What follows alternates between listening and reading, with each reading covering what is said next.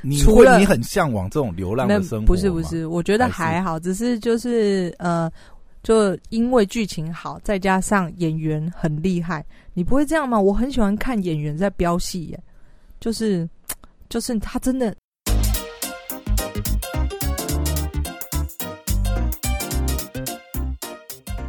嘿，准备好了吗？让我们听听姐在干嘛。Hello， 大家好，我是肖凯丽。Hello，Poya。Hello， 我是 Poya。嘿，我这礼拜我跟你说，我很久没有这种这个看完电影想要跟大家分享的感觉。然后你也发现我今天很不一样吧？我就是整个很想不吐不快。我就想说，最近到底有什么片？我发现我的真爱了。真的假的？我真的不知道最近有上什么片这么夸张呢？最近到底有上什么电影啊？你先滑一下。你该不会要跟我说什么《金刚大战哥吉拉》吧？我昨天要去看电影，我的同事跟我说：“欸，你是要去看金刚吗？”我说：“谁要看金刚啦？”然后我到了柜台之后，旁边所有的人都在买金刚的票。内部是新片还是重映啊？我有点搞不清楚欸。是我也不知道。《金刚大战哥吉拉》是不是？我也是看很多人打卡《金刚大战哥吉拉》。没有，我如果今天要推荐你这部片，我就不是肖凯丽啦。我是一个文青，完蛋了！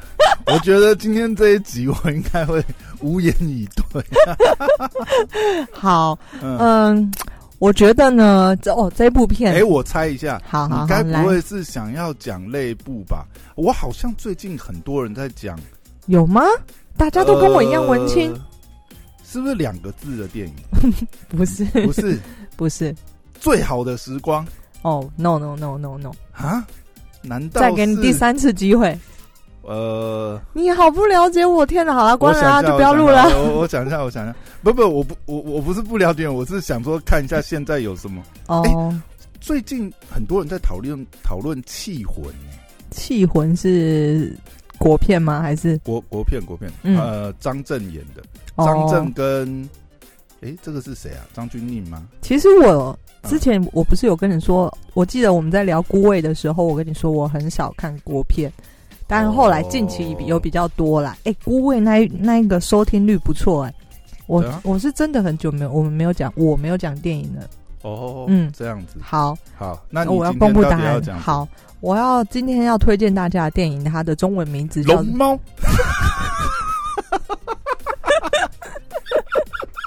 龙猫也是不错，10年后的再感动。好啦 ，OK 啦，龙猫也是不错啦，就是我屁屁侦探，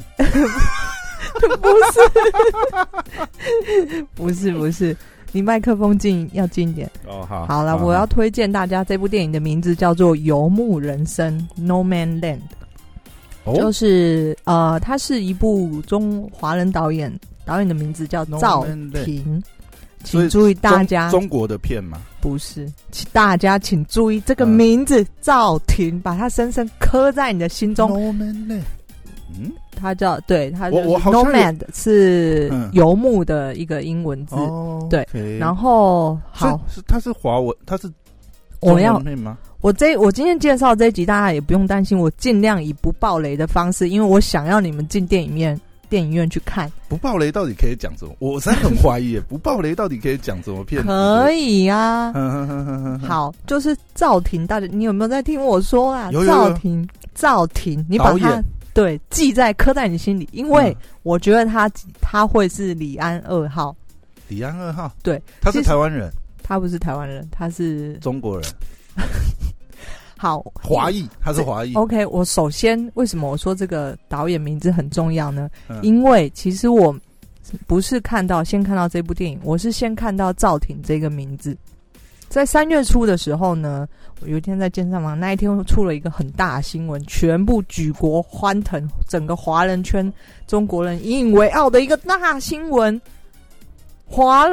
中国导演赵婷获得了金球奖最佳导演及最佳剧情片两个超级大的奖项，他是继李安之后第二位华人获得这个奖项的殊荣。金球奖、okay， 我们所谓的金球奖就是所谓奥斯卡的前哨战嘛。对，就是如果你在那边得了导演啊剧情片，相信你在奥斯卡可能几率就很大，你会获得这个。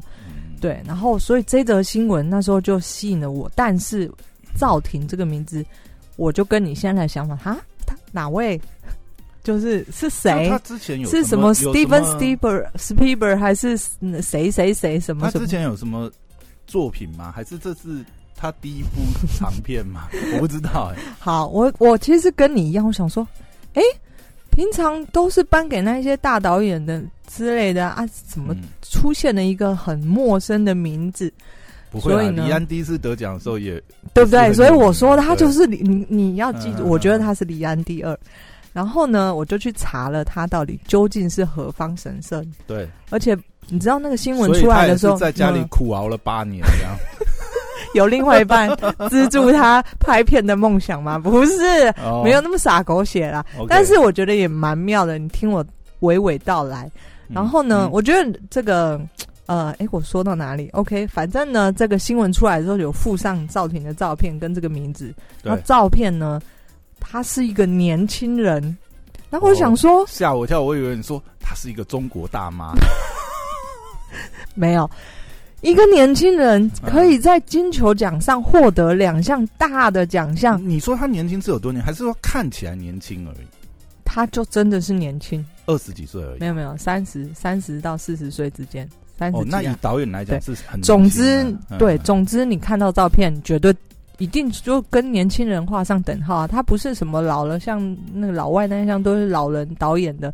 不是这样子，他就是一个年轻人，然后所以我更激起我的兴趣啦。我想说，哇，什么能耐可以获得这样？而且我们从来没听过，像我这个看电影只是看乐趣的人，我从来没听过啊。毕竟我们什么商业片，你好歹也听过一些有名的导演嘛。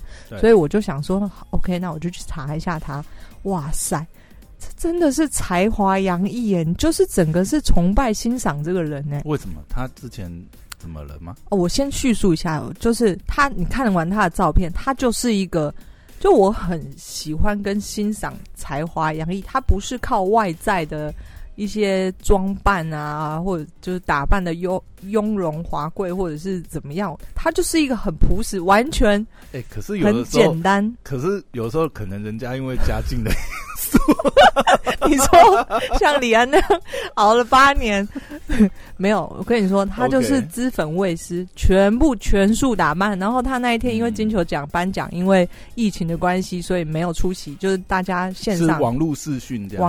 然后他就这个获奖的时候，他的着装就是一个可能在家里的大婶家里的衣服，然后戴了一个毛帽，这样子就是。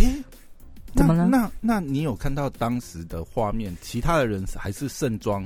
没有，我看到那个新闻的阶段的影片，他就是透过这个线上直播在感谢大家，就是他很开心的能够获得这个奖。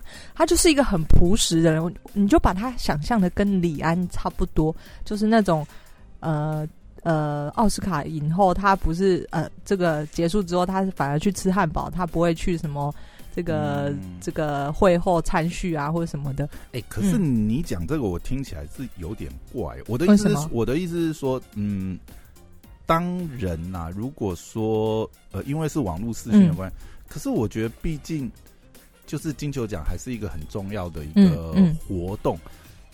当如果我是没看到他没有像我，他应该不会是很夸张，不是，就是很朴实的那种。OK， 对，朴实，我用词用错，就是朴实，他不会让你觉得不是说去做了一个 一个造型，对，然后穿个华服这样，对，他就是很朴实。然后呢，好，就是总之我看了他影片，我觉得他给你的感觉就是他是一个很朴实的人。然后呢，我就去看了一下他的背景，这个人呢。不得了他老爸呢就是我们可能常听到什么煤老板二代，他就是煤老板的二代，只是他爸不是卖煤，他爸是卖铁的中国人，所以他出生是一个富贵的家庭。OK， 然后呢，但是他是他爸，就是他爸现在的这个他的妈妈是他的后母，所以他是离婚之后，那他妈妈在中国是一个很有名的演员。叫做宋丹丹，啊，原来是宋丹丹的女儿啊！你知道宋丹丹吗？知道宋丹丹。哦 ，OK， 好，很有名嘛。对对对对 对。好，那他15岁就离家去了英国的技术学校念书。等一下，你说宋丹丹是他的继母？继母，对， okay, 继母。Okay, 好， okay, 那以上这些我叙述的事情，当然网络上都可以查到。那所以当时候我就去查了，他是一个什么样的背景的人，怎么？因为你听他讲英文的时候，你可以知道他不是从小就在国外长大，他还是带着华人在讲英文的腔调，没有很难，不是难听的啦，但是就是不是那种从小就是在英文这个环境长大下的。然后我就查了他资料，他15岁去了伦敦念书，然后大学的时候呢到了美国，但是他大学其实是念政治的，所以他念完之后呢，他就不喜欢，他就半路出家去考了这个电影系，他就考进了纽约大学，所以他硕士念了2年的纽约大学。那这个人我为什么说他很厉害？大家其实从来没有听过，因为他总共也才拍3部片。然后前面都还是学校的毕业制作这种，是不是？第一部可能是就是刚出道的。他这部获奖金球奖获奖的是第3部片，才是第3部片。他打开知名度的时候是他第2部片，第2部就有受到关注，他第2部就很少了，也是一些知名影展的奖项。哦，从他第2部的时候，然后呢，这部电影。她的女主角是一个很有名的奥斯卡影后，我觉得大家应该都知道她。如果你看过一部电影叫做《意外》，大陆翻叫做《3块看板》，你有听过这什么片啊？等一下，这部的剧情是文艺片吗？不是，这部的剧我也推荐大家看这部片，它也是一个还蛮就是主角内心的冲击。整个剧情都蛮好的，那大意是说一个母亲她女儿被奸杀了，然后这个小镇的警局就是草草的结案，她觉得他们不想要办这个案子，所以她就在这个小镇买下了这个路边有3块很大的看板，我们开高速公路不是开车经过会看到这个看板吗？然后她就买下了这个广告，然后在这3块看板上面就是写着这个，他觉得警察吃案，这个警探吃案，这不是跟我们在这个立法院或者是台北火车站中常看到这个不是？那这一部就是这个影后，奥斯卡影后真的演得非常非常厉害。谁呀？到底奥斯卡影后叫做让我瞧瞧，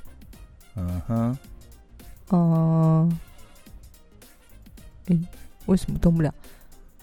谁呀？Francis Mark， 等我一下，大家去查应该知道，反正就是这个最佳女主角。然后呢，这个最佳女主角奥斯卡影后干什么要跟这个默默无名的导演拍片，对不对？对。好，是因为呢，奥斯卡女主角在这个她看完了赵婷第2部片之后呢，她就自己说：“我一定要跟她合作。”她非常欣赏这个才华洋溢的导演。为什么这个部他上一部到底是？上一部叫做骑士等一下，我的现在的这个电脑有点，所以我没办法看我的资料。等一下，你说他上一部电影，他到底是探讨什么？他是有一个你说核心的上一部电影还是这部电影？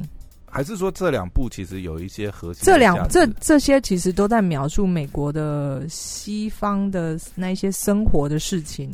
就美国很大，每一个地方不太一样。但它前2部片在描写印第安纳区的一些现象，就是类似像美国的原住民他们的现在的生活的方式。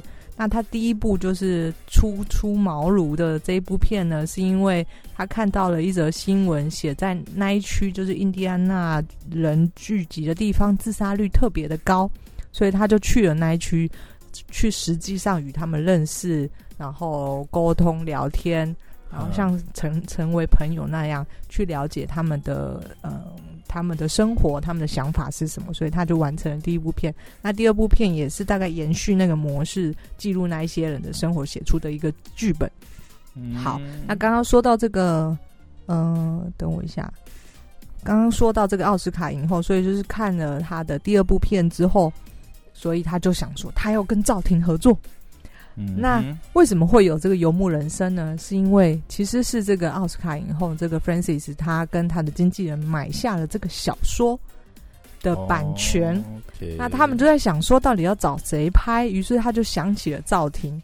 那这个小说其实是由一个记者他去记录这一些真实的事情，就是在2008年就是经济不是大崩盘嘛，然后很多人开始无家可归，因为一些房子什么跌价什么拍卖，然后被收走这样。对对对对。然后这个记者去记录了这些事情，写出了一本小说，所以那个他们就跟他买这个版权。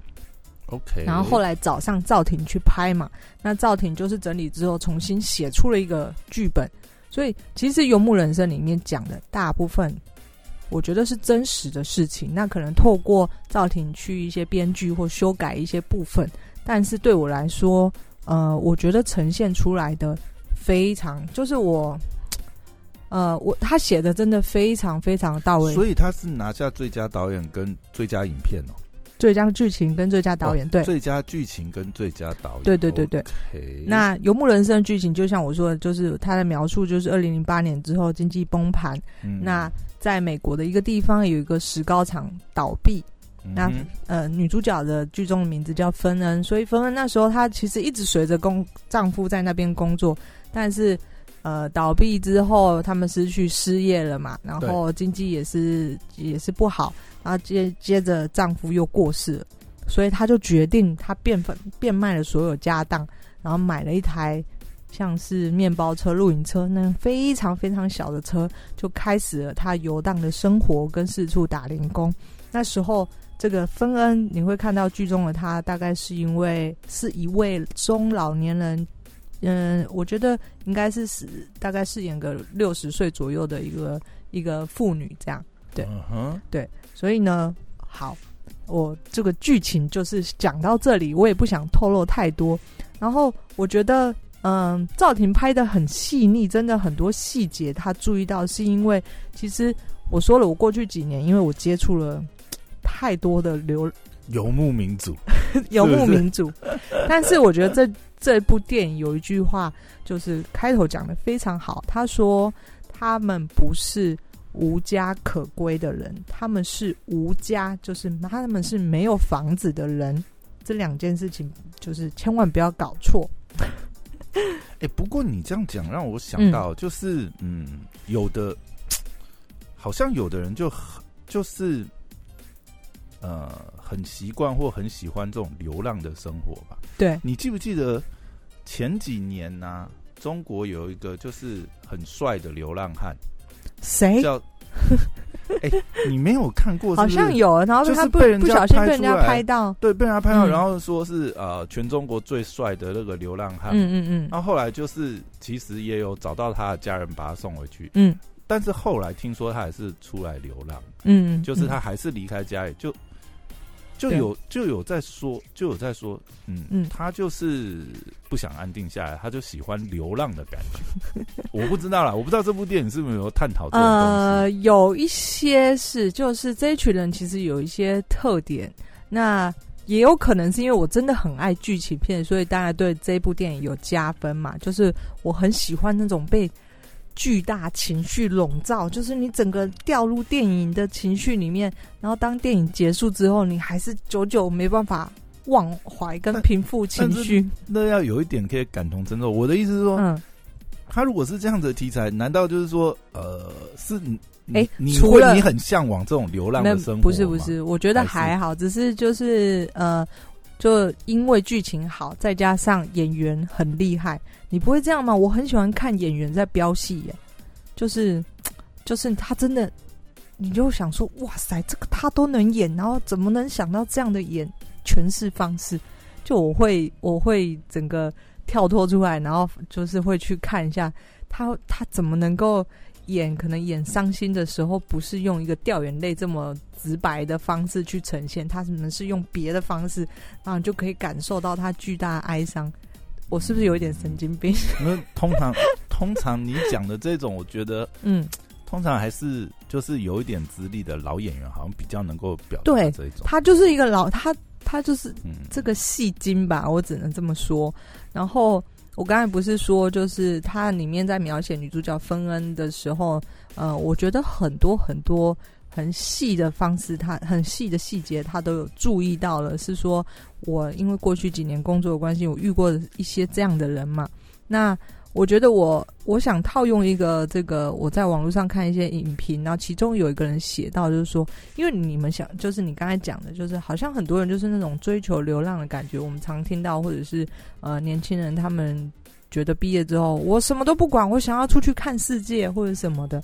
那我觉得他们做了一些曲折，就是这些游牧人生这群人呢，他跟那些为了寻找人生意义而开车上路的人，或者是有大把时间挥霍的年轻流浪者不太一样，而且他其实也跟那些追求浪漫的波西米亚式生活方式也无关。波西米亚式就是你看到有些很多辫子头啊，然后头发好像很久很久没有洗的，就是绑辫子那种，我们叫波西米亚。那他说这个影评说，他其实这游牧人生的人，他们跟这两类人其实又是不一样的人。游牧人生的人反倒有一些是不得不，就是去让他们去就是这种生活方式。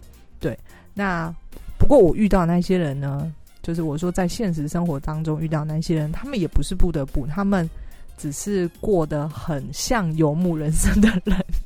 那我举了其中几个例子，我觉得他们有一些共同的点，这些人跟我刚刚所谓的一些屁孩想说他要去追求人生的意义是什么，是不太一样的。那我遇到这些人，我分享给大家，他们有几项特点，我也觉得很值得我们学习与思考。我不是鼓励大家去像他们这样流浪游牧人生，我就住在车上，或者是世界到处去，这里住一年，这里住半年或什么的。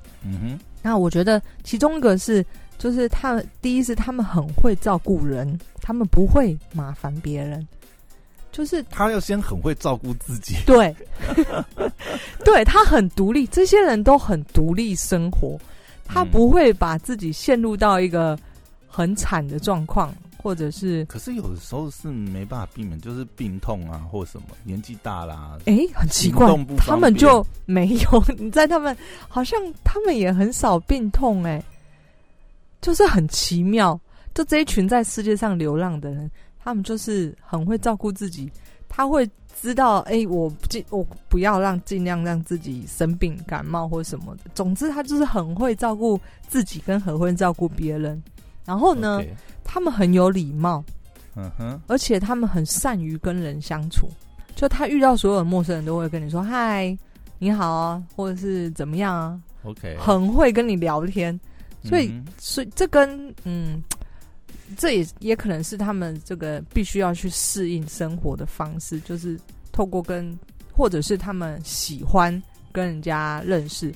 就像片中其实有一幕，就是总之你在过这样的生活呢，想必你一定会遇到很多挫折，也就是说世俗的眼光，或者是很多你的亲朋好友会去阻止你说啊，不要做了，你就回来，就是住在我这里啊，等等之类的嘛。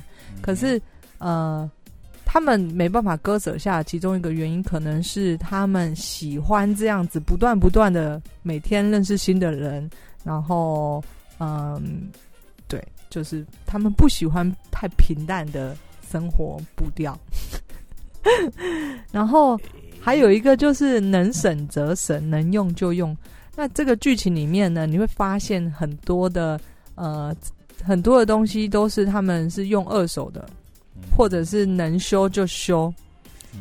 对，比方说他的车子他能修，他就会自己动手把它修好，他不会像我们说什么东西坏掉了，那我就去买一个。这应该是大部分人的消费行为吧。可是现在也很难呢，现在人工都比较贵啊。如果说你这样子的就是经济状况，你可能也不得不吧。就是某种程度来讲也是不得不自己不会，我觉得他们我遇到的人他们有一个心理抱持着他们不想要去浪费社会的资源，就是比方说我一个德国朋友，然后呢通常我们在家里比方说要点什么蜡烛啊，或者是要有烛台啊，就是你现在想到的要有烛台，要有一个美美的一个花瓶或者是花灯或者什么，然后把蜡烛放上面。他没有，他全部自己做。他就说我捡到一个铁的东西，然后就把它凹成一个可以放蜡烛的，上面挂一根绳子，然后挂在窗边，这就是他的烛台。他没有花半毛钱。OK。然后我就对，就是其实很多东西就是你修一修，然后就可以再使用啦。为什么要用新的，对不对？然后再来是他们很慷慨分享，你知道这些人当然因为他们没有固定的工作，他们没有想必没有很多很多的钱，但是我看到的这些人他们都很愿意分享自己的东西，即便他今天身上有最多的东西是他就像剧中这个女主角芬恩，她可能拥有的是因为她是一个抽烟的人，所以她能够他最丰富的东西就是他的烟，所以他可以无私的去分享，可能路边的一个人刚认识的或者是不认识的来跟他要一个烟，他就会分享给他。那我遇到的那个老外呢，基本上也是类似像这样的概念。他就是、okay. 他可以分享很多东西给你，比方说他今天做了一盘巧克力球，然后他会全部分给大家一起去 share 他们的东西。 OK， 对，那我觉得这个都是很值得我去学习的啦。然后再来是他们对于新的东西他很愿意去学习，像剧中在描写说这个女主角她他们有一个聚会，然后是很多游牧人聚集在那个地方，那边每一个人都有每一个人会的东西嘛，所以他就在学习如何修轮胎啊或者什么的。那听起来有点像是就是因为我不知道，就是台湾不知道有没有但是日本好像有，因为我玩一些游戏的时候都会有类似的剧情，就是有这种流浪汉，然后他们不是流浪汉，好吧，就说无家的人，游牧族群会聚在比如说一些公园或是一些比如说就是铁皮屋啊或者是什么，然后他们会有他们自己一个小社会这样子，然后就是会互助。可是这个社会就有点像你要说它是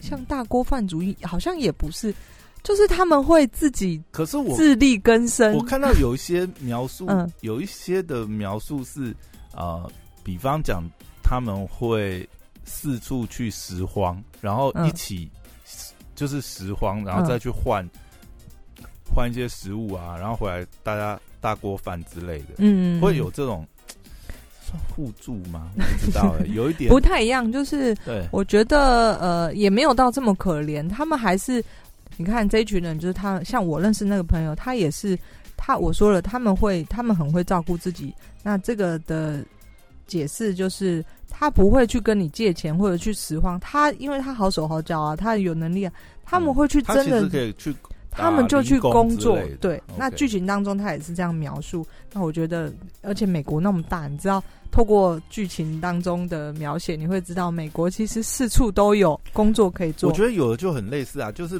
比方我刚才讲就是说，他们不是这个应该讲流浪汉有点严重，他们就是没有居住的地方的一群人，没有固定住所的一群人，然后他们会聚集在了。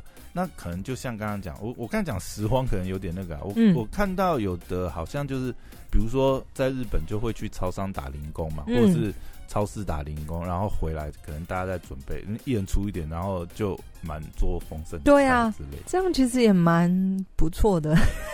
这个总感觉是有一种不得已。可是我看到他们，我觉得我很喜欢那种分享的感觉，就是他们每一个人就是很其实就是很在乎对方，或者是那时候他跟一个剧情里面他有一个同事要离开了，他其实也是很舍不得。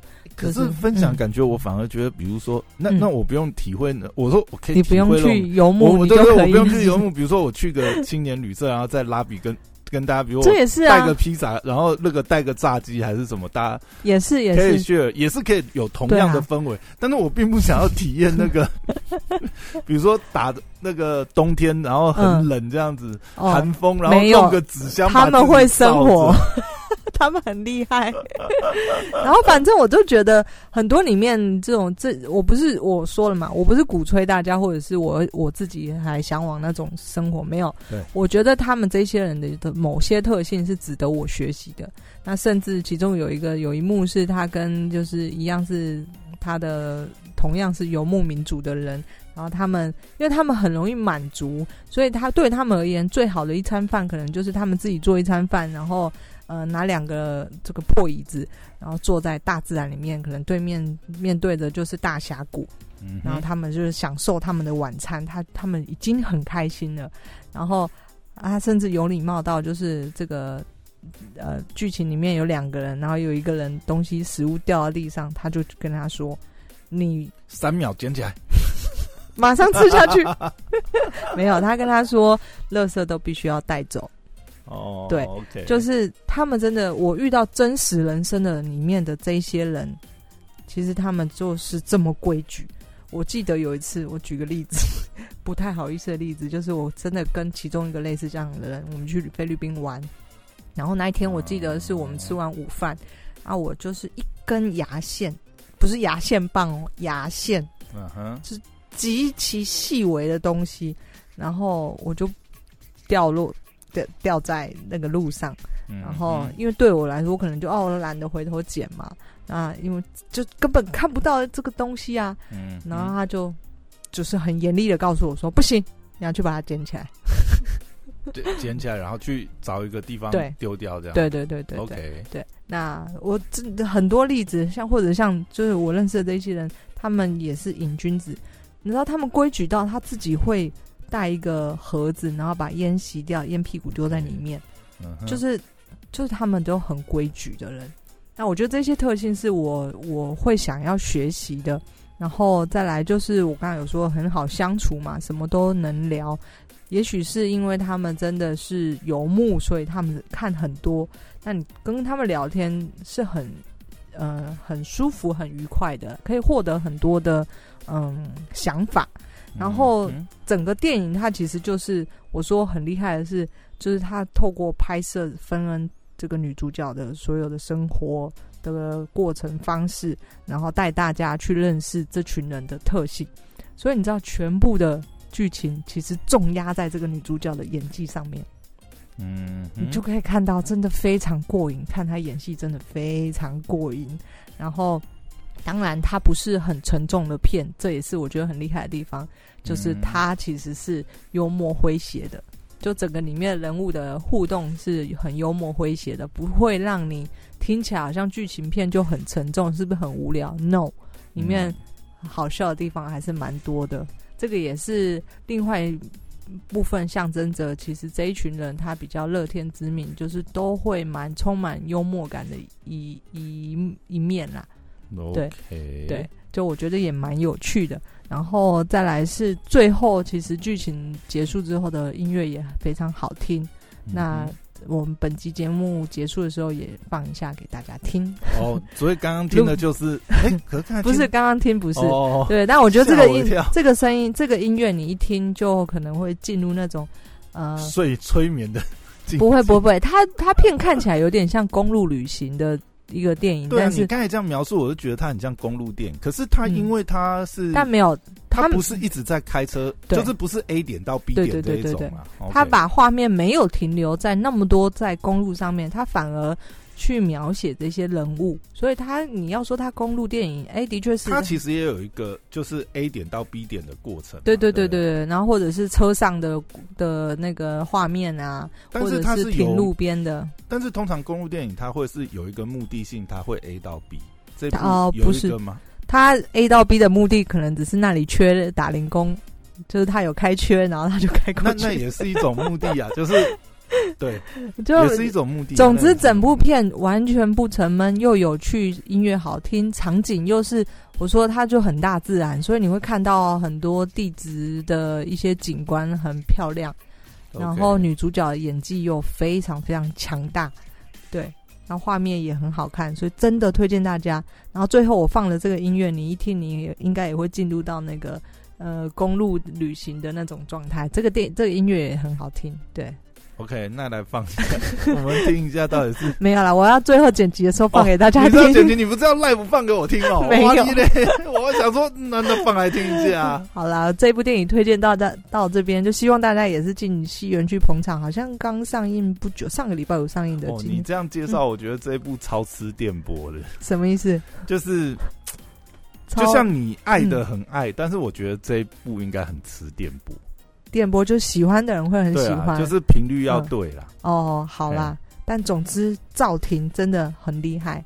OK， 谢谢大家，很久没有讲这个电影的推荐了，然后就这样，希望大家去电影院支持。OK， 拜拜，我是小凯丽，拜拜。